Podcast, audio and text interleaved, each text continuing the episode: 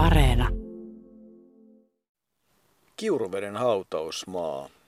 Meille ihan uusi paikka ja tässä se on kirkolta paristaa metriä pappilasta hiukan enemmän. Ollaan tutustumassa ja muistelemassa Paavo Olavi Lonkilaa. Hän oli olympiavoittaja. Pappilan nykyinen isäntä Kimmo Kivelä meidät tänne haudalle ohjasi ja ohjasi myös eilen Rukajärven keskukseen, jossa kuultiin Paavo Lonkilan sota-ajan elämää. Lonkilan elämän voisi nimittäin jakaa aika selkeästi neljää viiteen erilaiseen jaksoon, josta ensimmäinen oli tietysti lapsuus Lonkilan tilalla.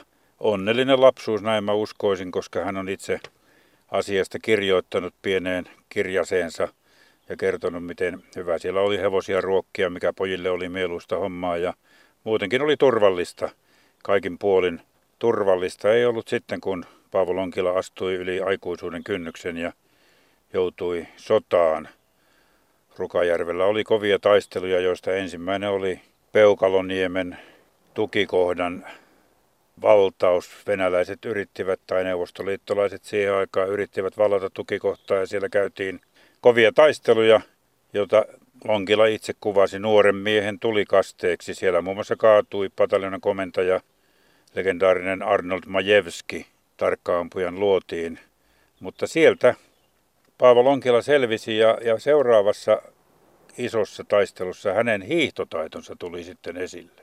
Niin, hän itse asiassa kuvasi Pekka Tiilikaiselle jossain vaiheessa, kun Tiilikainen kysyi, että oliko se kultamitalihiihto hänen elämänsä kovin hiihto, niin sanoi, että ei, että se kovin hiihto oli partioretkellä kevättalvella 43 paluu. Se oli aika, aika hurja tarina kaiken kaikkiaan, kun yli 500 miestä oli partioretkellä ja, ja mitä kaikkea siinä sitten tapahtuikaan. Hän kuitenkin selvisi siitä ja selvisi sodasta ja oikeastaan vaikka sitä hiihtoa oli ollut jo ennen sota-aikoja, niin kyllä kai se niin on, että hänen hiihtouransa rajoittuu niihin sodan jälkeisiin vuosiin, sieltä 40-luvun lopulta aina sitten 50-luvun puoliväliin, mutta kyllähän se sota tietysti hänelle kova kokemus oli ja ihan viimeisinä päivinä vielä hän joutui muun muassa sitten miinan raivaushommiin. Näistäkin kertoi meille Rukajärvi-keskuksen puuhamies Tenho Tikkanen, joka on tehnyt ison työn saadakseen muistot ja asiat näistä Rukajärven taisteluista ja Rukajärven veteraaneista sankareista historiaan.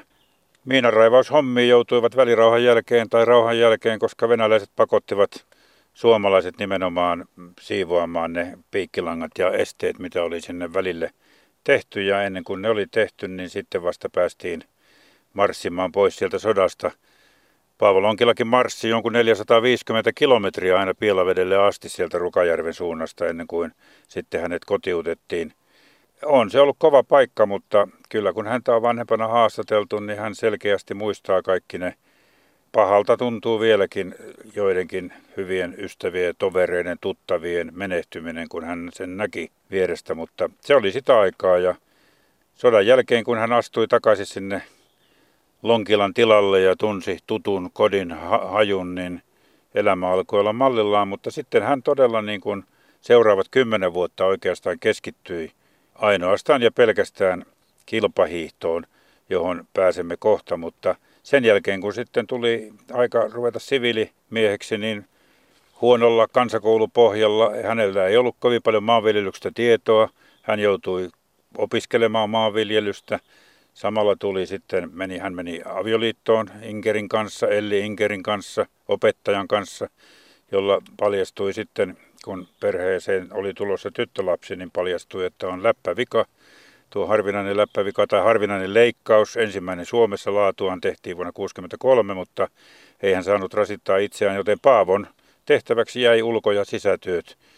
Ja sitten varsinkin kun 88 vaimo kuoli, niin sen jälkeen hän sitten leskimiehenä joutui yksin hoitamaan kaikkia. Kyllä hänen elämänsä oli, oli kovaa, mutta kaikki haastattelut, mitä hänestä on nähty, niin kyllä hän kuitenkin vaikuttaa suhteellisen onnelliselta ja tyytyväiseltä. Ja se hiihtourahan oli loppujen lopuksi erinomainen, kun ottaa huomioon, että siihen sisältyy myös olympiakultaa. Niin, ensimmäiset kilpailut perimätiedon mukaan olivat vuonna 1929, eli Paavo Lonkila oli silloin kuusi-vuotias ja silloin hän sai myös rahapalkinnon kuusi markkaa. Lonkilo, joka oli siis syntynyt Kiuruvedellä 11. tammikuuta 1923 ja 22. syyskuuta 2017 hän menehtyi. Se talo oli vauras, se Lonkilan talo. Siitä löytyy historiaa aina vuoteen 1724 ja Paavo oli sitten yhdeksättä polvea. Sitten hän vuonna 1955 veljensä kanssa vetivät ikään kuin arpoivat, kuka jää sinne tilalle ja kuka rupeaa sitten viljelemään sitä Paavolan tilaa. Ja Paavolan tila tuli sitten Paavo Lonkilalle aika sopivasti ja ehkä kuvaa hyvin sitä Lonkilan tilan aika merkittävyyttä ja vaurautta oli se, että kun vuonna 1922 Iisalmen Ylivieskan rautatie rakennettiin, niin Lonkilan kohdalla oli pysäkki. Se liittyi myös Lonkilan harjoitteluun. Hän nimittäin lättähatulla sitten ajoi, niin kuin sanottiin, seuraavalle pysäkille ja tuli sieltä juosten takaisin. Mutta todella se hiihto osuu sinne aikaan sodan jälkeen ja Ensimmäiset todella merkittävät saavutukset ovat sitten vuodelta 1949. Hänellähän ei ollut yhtään Suomen mestaruutta, mutta vuonna 1949 läpimurto, kun hän oli Tainionkosken SM-kisoissa kakkonen, voitti Puijon ja oli Salpausselälläkin toinen. Ehkä tässä kannattaa sen verran palata vielä suvun historiaan, että selviää tämä Lonkilan nimi, koska alku, alun perin hän kaikki olivat lähestulkoon niskasia siinä suvussa. Niskanen on muuten tullut tutuksi täältä vieremältä nyt tässä ihan viime vuosinakin aika hyvinkin ja ihan viimekin vuonna, tai tänäkin vuonna oikeastaan melkein, tai tulee ehkä tutuksi. Mutta Niskanen eh, siihen aikaan, kun sitten Ruotsin vallan aikana oltiin ja kun ja Niskanen meni sotilaaksi, niin ei ruotsalaiset päälliköt osannut puhua Niskanen sanaa, vaan jos oli pitkä mies, niin todettiin, että Aa, se on Long ja siitä tuli Long. Long-nimisiä hautakiviä on muuten paljon Kiuruvedellä edelleen. Ja jossain vaiheessa Long sitten, Ruotsin, Ruotsin Long kääntyi Lonkillaksi ja niin Paavo Lonkilasta tuli Paavo Lonkilla. Silloin tuli hopeaa siis silloin SM-kisoissa, mutta ensimmäinen arvokisa oli sitten jo pitkä matka. Jossain sanottiin, että kun mentiin Amerikkaan MM-kisoihin New Yorkiin, että se oli pisin matka mihin, tai kauimpana, missä Paavo Lonkila oli koskaan käynyt. Sitä ennen kauin paikka oli ollut Niemiskylän posti. Mutta ei se pidä paikkaansa. Hän hiihti jo Kuusankoskella silloin 49 SM-kisoissa. Niin ja en tiedä sitten lasketaanko sotatietä, mutta aika paljon kauempana oli sitten sodan aikana ollut. Kyllä toki monellakin tavalla ja, ja kun puhuit tuosta Longista, niin se tietysti naurattaa, koska eihän Paavo Lonkila ollut mitalla pilattu. Häntä kuvataan 157 tai 158 senttiseksi ja hän on kyllä olympiamitalisti miehistä se olympiahistorian lyhin suomalainen. Mutta niin kuin sanottua, niin Lake Placidissa järjestettiin MM-kilpailut 1950 helmikuun ensimmäisestä kuudenteen päivään ne järjestettiin ja Lake Placidissa piti hiihtämän, vaan ei hiihdetty. Jouduttiin Rumfordiin, koska Lake Placidissa ei ollut lunta. Eikä Suomen menestys nyt siellä ihan paras mahdollinen sitten ollut. Lunta siellä Rumfordissa oli, mutta ei sitten juuri muita, muuta sanoi Paavo Lonkila aikanaan haastateltaessa. Siellä August Kiuru, meillekin hyvin tuttu Aku Kiuru oli pitkän matkalla neljäs ja Paavo viides, eikä ei se nyt huono sijoitus ole, näin, näin uskallan väittää. Ja viestihiihto onnistui sitten paremmin. Viljo Vellonen, August Kiuru, Paavo Lonkila ja Heikki Hasu. Hopeaa tuli, joten aika hyvä avaus minun mielestä kansainväliselle uralle. Kyllä, Ruotsi se voitti ja Norja oli kolmas ja viidellä kympillä Paavo Lonkila sitten keskeytti, mutta eihän hän ollut semmoinen pitkien matkojen hiihtäjä, vaan enemmänkin hänen harjoittelunsakin oli sitä, että hän pyrki harjoittelemaan aika tehokkaasti ja nopeasti ja tekemään semmoisia teräviä harjoituksia. Vuonna 1951 Holmenkollenilla Paavo Lonkila yllätti kaikki. Hän voitti 18 kilometrin kilpailun ja sehän sai sitten muun muassa joukkuejohtaja Arvo Himberin ihan riemun valtaan. Siihen liittyy se, että Lonkila oli telonut sormensa kotimyllyssä ennen sitä matkaa ja hän oli sitä mieltä, että, että kun nyt sinne on valittu, niin hän lähtee, mutta ei hän oikein tarvitse edes makuuvaunu paikkaakaan, kun ei hän kuitenkaan pysty hiihtämään ja päivävaunussa matkusti, mutta oli ilmeisesti levännyt sitten sen verran hyvin, kun ei tehnyt lenkkejä, että hiihto kulki ihan mainion hyvin ja, ja voitto sieltä tuli. Paluumatka sieltä on sitten myös oma tarinansa hänellä oli kymmenen kruunua rahaa ja, ja sen hän käytti sitten matkalla Tukholmaan, josta piti lentämään kotiin, mutta eihän sitä lentomatkasta mitään tullut, kun oli niin valtava sumu ja hän joutui sitten, pääsi junalla Norrköpingiin, josta piti sitten päästä lentämään Suomeen. No ei ollut rahaa ja siinä hän katseli, kun muut söivät ja sitten sattui sellainen hauska tilanne, että tuli lehti sinne junavaunuun ja hänen vieressään aterioinut ihminen katsoi, että tuo on tutun näköinen kaveri, ei siinä kielitaitoa ollut, mutta tämä mies tilasi sitten Paavo Lonkilalle ateriat ja siinä sitten viittomakielellä puhuttiin ja sekin seikkailu päättyi sitten Norrköpingistä lentomatkaan Suomeen ja siitä edelleen sitten takaisin Kiuruvedelle. Siinä oli jo Kiuruveden miehelle matkailua ihan kummasti, mutta palataan vielä siihen sormeen, koska Tuli tuossa mieleen, kun lukee näitä kertomuksia, miten, miten vakavienkin loukkaantumisten jälkeen periaatteessa suomalaiset ovat menestyneet, niin, niin kyllähän tietysti joku Volmari Isohollo ja Lauri Lehtinen, jotka Reuman kanssa kamppailivat aina, mutta olivat silti maailman parhaita kestävyysjuoksijoita aikanaan, niin, niin kyllä tämä Paavo Lonkilan sormikin on aika erikoinen. Se oli nimittäin siinä kotitarvemyllyssä, nivel oli vaurioitunut, sormi oli turvoksissa ja ja sen jälkeen Paavolle nousi myös lievä kuume, mutta ilmeisesti kuitenkin sitten kaikkien yllätykseksi nimenomaan hän voitti. Hän ei saanut edes väliaikoja, koska tuota, kukaan ei uskonut, että Lonkila voisi voittaa sen esikisa hiihdon, mutta niin vain kävi. No eihän tämä tähän tietenkään lopu, että samana syksynä tietysti valmistauduttaessa Oslon olympiakisoihin oli seuraava loukkaantuminen, josta lääkäri Rainer Nuutinen on kirjoittanut ihan sotilaslääkärin muistelmat kirjassa. Nuutinen oli se, joka joka sen ranteen laitto kuntoon. Nuutisen mukaan Lonkilla oli metsätöissä lyönyt kirveellä puuta karsiessaan oikean kätensä ranteen seutuun sillä seurauksella, että kaikki sormien koukistajajänteet menivät poikki ja tuli myös erilaisia suonivaurioita. Mutta onneksi valtimot säästyivät samoin hermot. Ja sitten Nuutinen rupesi sitä korjaamaan. Jänteiden päät olivat karanneet, kuten jännevammoissa yleensä ylöspäin niiden etsimiseen ja oikeisiin vastaaviin sormiin johtavien jänteosien liittäminen vaati apuviltoja ja oli hankala. Kolmen neljän tunnin uurastuksen jälkeen Nuutinen oli saanut kaikki kohdalleen ja käsi kipsisiteellä sitten pantiin sormet liikkumattomiksi. No tämmöisellä kädellä hän sitten ryhtyi valmistautumaan Oslon olympiakisoihin. Ensin harjoitteli niin, että toisessa kädessä oli vain sauva ja ja kyllähän se on vaatinut varmaan sisua, koska täytyy tähän lääkäriin uskoa, että kysymys oli vakavasta vammasta, mutta eihän siinä mitään. Paavo Lonkilasta tuli olympiavoittaja. Kyllä, ja siihen Osloon kannattaa kyllä vähän keskittyä, koska se on kaiken kaikkiaan mielenkiintoinen tarina. Jos aloitetaan vaikka tuloksista, niin 18 kilometriä voitti Halger Branden, Tapio Mäkelä toinen ja Lonkila kolmas. 50 kilometriä Veikko Hakulinen se voitti, Eero Kolehmainen oli toinen viestin. 4 kertaa 10 kilometriä Suomi voitti, Norja oli toinen, Ruotsi kolmas. Ja naisten 10 kilometriä, joka ensimmäistä kertaa oli ohjelmassa, Lydia Viideman voitti, Mirja Hietamies toinen ja Siiri Rantanen kolmas, niin että kyllähän näissä lajeissa Suomi otti aikamoisen potin Oslon kisoista. Merkittävää oli muun muassa se, miten kilpailijat valittiin. Niin, se on näin jälkeenpäin nyt, kun tämä mullekin selvisi, niin on se aika omituinen juttu ollut, sillä sille 18, 18 kilometrille mieshiihtäjät valittiin äänestämällä. Eli hiihtäjät itse, kaikki kahdeksan, silloinhan oli kahdeksan hiihtäjää mukana ja tiedettiin, että neljä voi vaan osallistua per lajin. Mutta kahdeksan hiihtäjän kesken ei järjesty mitään karsintaa, vaan hiihtäjät saivat vapaasti äänestää, ketkä sillä hetkellä tuntuisivat parhaalta miehiltä kilpailuun, mutta niin, että kukaan ei saanut äänestää itseään. Ja äänestyksen lopputulos oli aika yllättävä. Tapio Mäkelä, Toivo Oikarinen, Mauno Sipilä ja Paavo Lonkila.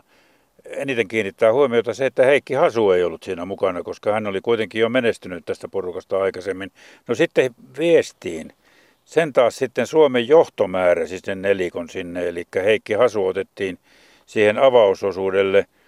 Ja kun kysytään, että ketkä olivat Oslon viestijoukkueessa kultaa tuomassa, niin monet veikkaavat eh, Veikko Hakulista ja Eero Kollehmaista, mutta ei, he olivat 50 hiihtäjiä. Hakulista pidettiin sillä siinä vaiheessa nimenomaan kovana 50 menijänä ja hän hiihti vain sen 50 kilometriä, joten kyllä se aika, aika erikoista oli.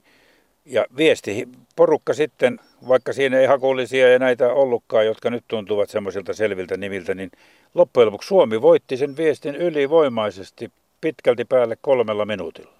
Heikki Hasusen aloitti hiihti loistavasti, Paavo Lonkila kasvatti edelleen eroa, Urho Korhonen piti sen eron hyvänä ja Tapio Mäkelällä oli erinomainen tilanne. Hän toi Suomen voittajana maaliin ja se oli tietysti hieno päivä se 23. päivä helmikuuta 52, koska aamulla naisten kolmoisvoitto ja sitten viestivoitto niin, että Suomi ja Suomen värit olivat sitten aika lailla valttia ja kyllähän ne juhlat suomalaiset polvihousuissaan, puvun takissaan, villasukissaan, hiihtokengissä, jossa valkoiset nauhat on ollut komea ilmestys ja sitähän sitten illalla juhlittiin. Niin, sen takia, koska viestijoukkueesta kukaan ei osallistunut jäljellä oleviin kilpailuihin, niin päätettiin lähteä naisten kanssa ravintolaan. Ja ravintolaan mentiin naisjoukkueen kanssa siis syömään ja juhlimaan ja ykköskamppeet päälle ja rinnassa oli kaikilla Suomen lippu. Ja niin kuin Lonkilla on itse muistellut, käveltiin parhaaseen mahdolliseen ravintolaan etukäteen mitään ilmoittamatta ja se sattui olemaan tanssiravintola. Musiikki soi ja ihmiset tanssivat ja sitten sinne pälähtivät Suomen juhla-asuiset hiihtäjätytöt ja pojat sisälle, jolloin Lonkila mukaan orkesterin kapelimestarin nähdessään sen katkaisi tanssimusiikin ja pienen tuokion kuluttua orkesteri puhalsi ilmoille maamme laulu, johon kaikki suomen kieltä osaavat yhtyivät ja se oli yksi juhlallisimpia hetkiä, mitä Paavo Lonkilla elämästään muisti.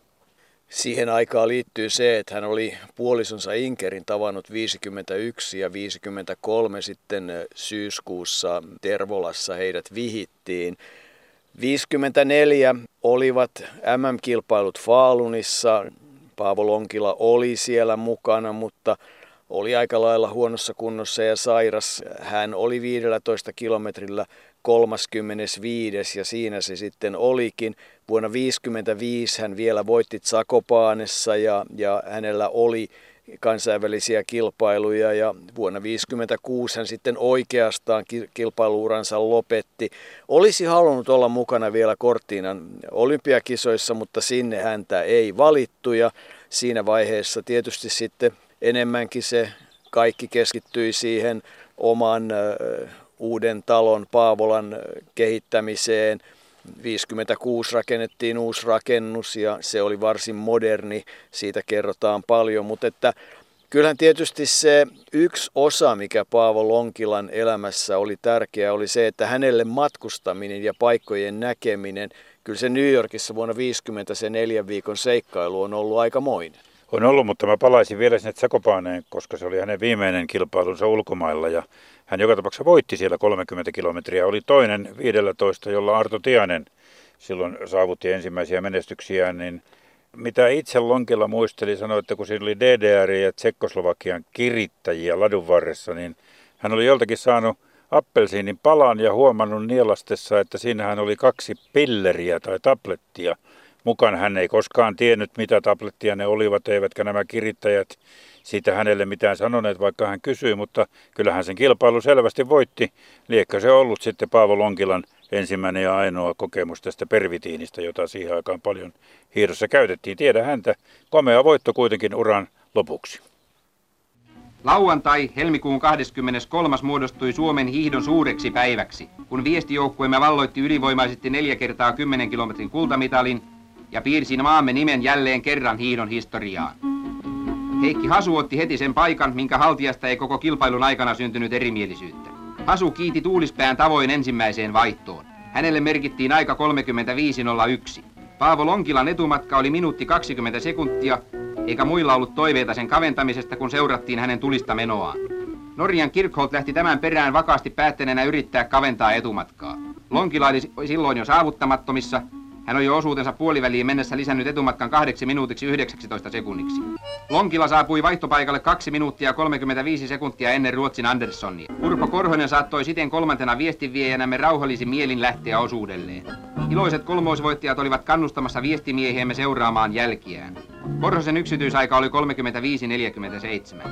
Mäkelän lähtiessä ankkuriksemme tiedettiin, että vain onnettomuus voisi estää Suomen ylivoimaisen voiton. Mäkelä osoitti loistavan kuntonsa lisäämällä etumatkansa puoliväliin mennessä kuudella sekunnilla Brendeliin. Suomen voitto oli ylivoimainen. Lopullinen ero jokseenkin kolme minuuttia. Muutama tuokio Mäkelän saavuttua jäi unohtumattomaksi jokaisen läsnäolleen mieleen. Suomalaiskatsomo viritti sisäisen tuntonsa ohjaamana maamme laulun. Monikymmentuhantinen yleisö paljasti päänsä. Sotilaat tekivät kunniaa, ja laulun voiman kasvaessa vierehti monen kovia kokeneen miehen poskipäälle kirkas kyynel. Palaa vielä siihen sodan jälkeiseen aikaan, koska kyllähän Paavo Lonkila todella oli kilpailu jo ennen sotia koulun kisoissa ja siinäkin on semmoinen anekdootti, että hänen pahin vastuksensa oli Soini Nikkinen, joka sitten valitsi kyllä laikseen keihäänheiton ja heitti vuonna 1956 sen maailmanennätyksen 83-56,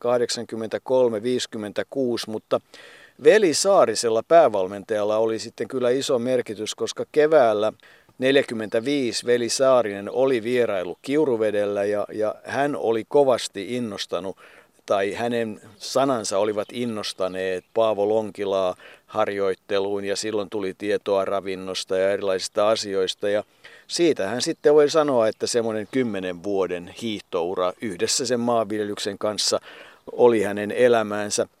Todella se Paavolan tila ja päärakennus, joka sitten 56 rakennettiin, se varmasti vei osan voimia harjoittelusta, vaikka oli yhtä aikaa harjoittelua keskuslämmitys, kylmä ilmakuivuri ja, ja talo oli moderni ja myöhemmin sitten myös ihan ensimmäisiä, joka salaoitettiin oikein kunnolla. Eli kyllähän Paavo Lonkilan tilat ovat olleet vauraita ja, ja kyllä niin kuin ne pitivät perheen leivässä.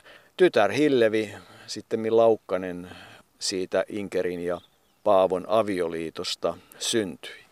Hiihtoahan Paavo Lonkila tietysti harrasti niin pitkään kuin pystyi. Vanhemmalla iällä olkapää alkoi reistailla ja polvet, mutta viimeinen merkittävä hiihtosuoritus, minkä hän muisti, oli vuodelta 1957, jolloin eräänä päivänä oli puhelin soinut ja puhelimessa oli presidentti Urho Kekkosen adjutantti, joka oli tiedustellut, että haluaisiko Paavo liittyä presidentin seurueeseen Pohjois-Karjalan hiihtoretkelle – ja Paavo sanoi sanonut itse, että lyhyen miettimisen jälkeen hän ilmoitti suostumuksensa. Aika lyhyt se miettiminen varmasti on ollut. Vuokati urheiluopistolta lähdettiin ja Kolille tuo retki päättyi. Noin 200 kilometriä, viisi päivää hiilettiin. Päivittäin tuommoinen runsaat 30 kilometriä ja Lonkilan mukaan Kekkonen oli vielä silloin kovakuntoinen hiihtäjä, eikä hänen mukanaan pysynyt harjoittelematon hiihtäjä. Muun muassa eräs Eversti oli pyytänyt Kekkoselta lupaa mennä autolla aina paikasta toiseen, jolloin presidentti oli sanonut, että täytyy sitä mennä autoon, jos voimat kerran ovat lopussa. Siellä sitten pysähdyttiin ja, ja syötiin ja, ja juotiinkin ehkä vähän. Ja kiva reissuhan se kaiken kaikkiaan oli. Paavo muistaa, että yksi yö yövyttiin teltassakin. Hiihtoretkeä ei keskeytetty, vaikka valtakunnassa syntyi myös hallituskriisi siihen aikaan vuonna 1957. Silloin ei vielä yöpakkaset olivat sitten seuraavana vuonna, mutta ainahan niitä Kekkosen aikana näitä erilaisia kriisejä tahtoi olla. Kekkonen seurasi hiihtoretken ajan erittäin tarkasti, mitä Suomessa ja maailmassa tapahtui. Rajavartiosto oli saanut tehtäväkseen tuoda aina pysähdyspaikkaan tärkeimmät päivän lehdet ja radiouutiset kuunneltiin ja, ja tuota, sitten kuulemma poliittisen tilanteen jälkeen erittäin tärkeitä olivat urheiluuutiset, eli Kekkonen halusi sen, niistäkin tietää ja kommentoida aina suorituksia. Se oli varmaan mukava reissu Paavo Lonkilalle, joka sai sitten kerran kutsun myös itsenäisyyttä juhlimaan presidentin linnaan.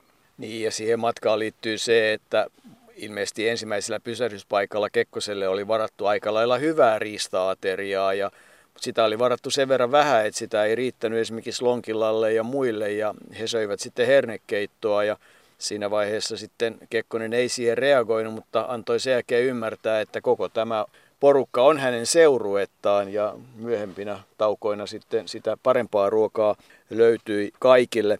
Edelleenkin haluaisin palata siihen, kun Paavo Lonkila niin moneen kertaan itse kertoi, että ne matkat, muun muassa se New Yorkin matka 50, joka kesti kaiken kaikkiaan neljä viikkoa, niin ne matkat tarjosivat paljon. Hän tutustui hedelmiin, tutustui kulttuureihin, tutustui uskontoihin ja kyllä hän tietyllä tavalla kai aika lailla suu auki, kukapa ei katsoi New Yorkia, jossa valtavat sillat veivät Hudsonjoen yli ja isot tunnelit ali ja kun hän asui 102-kerroksisen talon 47. kerroksessa, niin onhan siinä ollut kaikenlaista ihmettelemistä.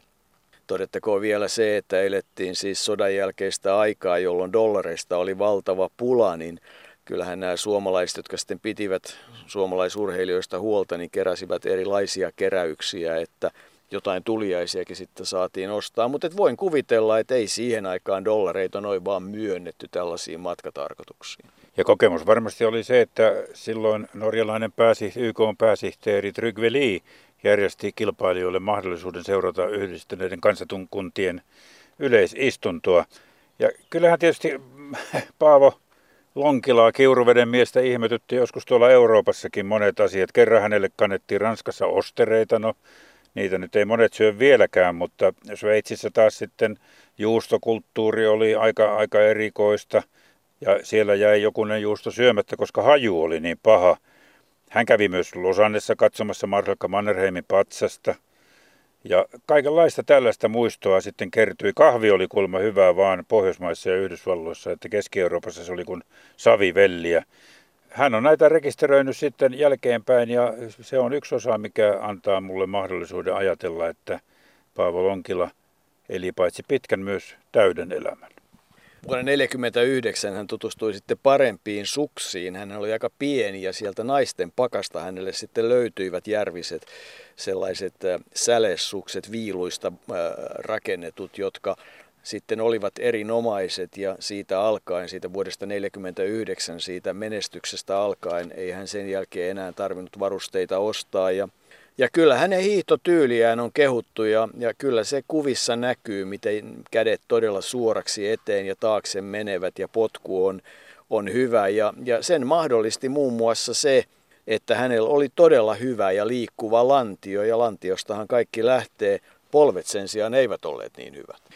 Ei, mutta Rukajärvi-keskuksen Tenho Tikkanen ja muutamat muut kyllä järjestivät niin, että jossain vaiheessa tuossa 2000 kymmen vaihteessa, niin Paavo, joka oli leikkausjonossa, olkapäät ja jalat, polvet, niin se käännettiin se jono, se oli viimeisenä, Paavo oli viimeisenä siinä jonossa, mutta se käännettiin toisinpäin ja Paavo pääsi ensimmäisenä leikkaukseen ja pystyi sitten vielä liikkumaan hyvän tovin. Tosin viimeiset 5-7 vuotta hän oli jo sitten Veikkolan hoivakodissa, jossa näkö alkoi heikentyä ja lopulta hän oli aivan sokea. Sitä ystävät ja tytär Hillevi kävivät välillä – opastamassa sitten käveltiin semmoisia kierroksia siellä ja ei hän halunnut, Paavo ei halunnut jäädä vuoteen omaksi ennen kuin se oli aivan pakko, mutta 94 vuotta ehti tulla mittariin ennen kuin kävely sitten kokonaan loppui.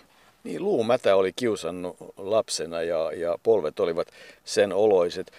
Kyllähän Paavo Lonkila Kiuruvedellä tärkeä hahmo monellakin tavalla on. Kiuruveden jänne oli hänen seuransa ja Kiuruveden urheilijoiden ensimmäinen kunnia ja sen hän on sitten, kun seurat yhdistyivät.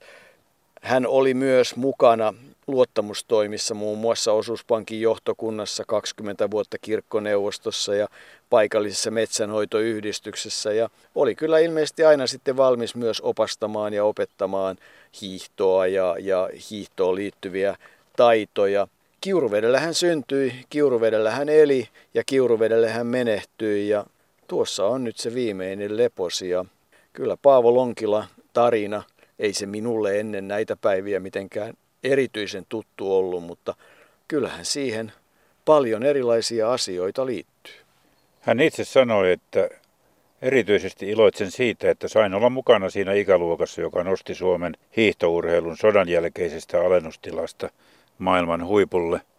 Hän oli itse siellä sodassa mukana, koki sen kauhut, sitten teki minkä pystyy ja kyllä hän menestyi ja ymmärrän, että hän on ollut siitä iloinen.